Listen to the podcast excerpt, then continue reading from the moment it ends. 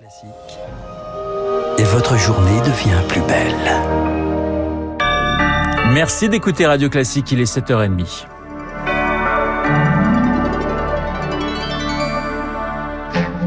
La matinale de Radio Classique avec Renaud Blanc.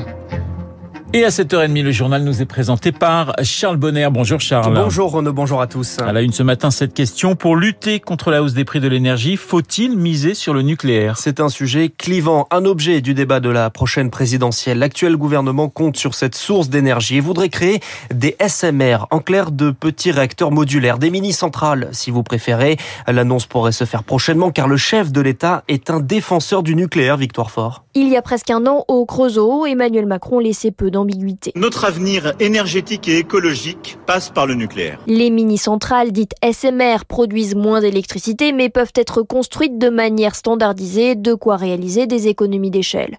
Alors que le prix du gaz et de l'électricité flambe, l'Élysée mise sur les innovations dans le nucléaire. Jean-Charles Collaroy, député et référent transition écologique pour En Marche. Dans le plan de relance, on a mis 470 millions d'euros sur la table sur la filière nucléaire pour euh, travailler sur ces small modular reactors, les fameux SMR, parce que le nucléaire, et euh, des rapports du GIEC le montrent, sera une des clés de la réussite de la décarbonation euh, en France, en Europe, mais au plan mondial. Pour avoir un premier SMR en service, il faut 10 ans. L'enjeu, c'est de rattraper au plus vite un certain retard. Russie, Chine, Canada et États-Unis plébiscitent déjà cette technologie. Nicolas Goldberg, expert des questions énergétiques à certains industriels que ce sera peut-être la prochaine révolution énergétique après celle des renouvelables et que donc il serait dommage de rester à la traîne là-dessus. Ces centrales, même petites, engagent un pays sur plusieurs décennies. Le temps politique est lui beaucoup plus court. Les explications de Victor Fort. Charles, plusieurs syndicats appellent à la grève aujourd'hui. 200 rassemblements en France pour défendre les salaires, le pouvoir d'achat et s'opposer aux réformes des retraites et de l'assurance chômage. Le mouvement sera très peu suivi dans les transports, un peu plus dans les écoles.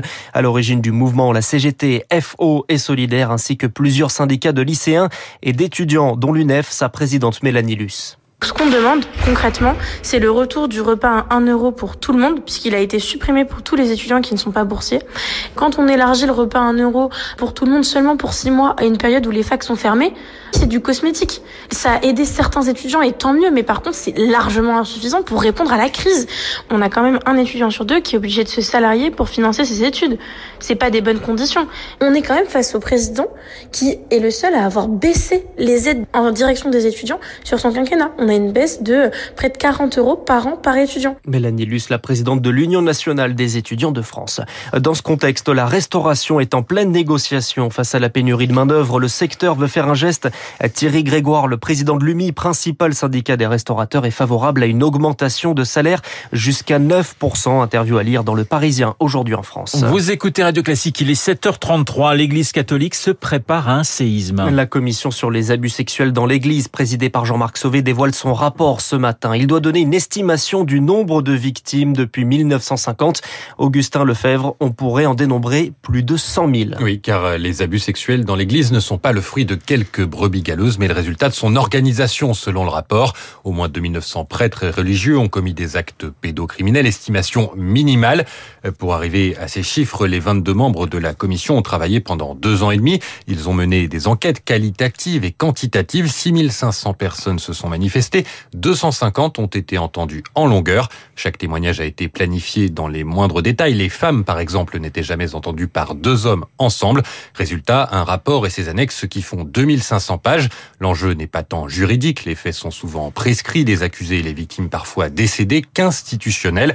Les victimes attendent une reconnaissance de l'Église de France et des réformes profondes. Pour cela, le rapport fait 45 propositions. Augustin Lefebvre. Météo France lève toutes les alertes dans le sud-est. Hier, l'eau est montée. Conséquence, ce matin, toutes les écoles d'Aubagne sont fermées, tout comme une dizaine d'établissements marseillais. Des vérifications seront menées pour s'assurer de la sécurité des bâtiments. Une bonne nouvelle, Charles, contre le Covid. La recherche pour un traitement avance. Après la seringue, la pilule pourrait faire son apparition. Développée par le laboratoire américain Merck, elle réduirait de moitié les hospitalisations. L'agence américaine du médicament doit donner son feu vert et ce serait une première sur le marché. Pour l'infectiologue Benjamin Davido, c'est une bonne nouvelle, mais la vaccination reste la meilleure solution. C'est très bien, il faut être clair, ça veut dire qu'on avance je resterai prudent parce que typiquement, si on veut prendre un exemple d'une maladie pour laquelle on a un vaccin et pour laquelle on a des traitements, c'est l'exemple de la grippe où où chaque année les populations à risque sont largement vaccinées.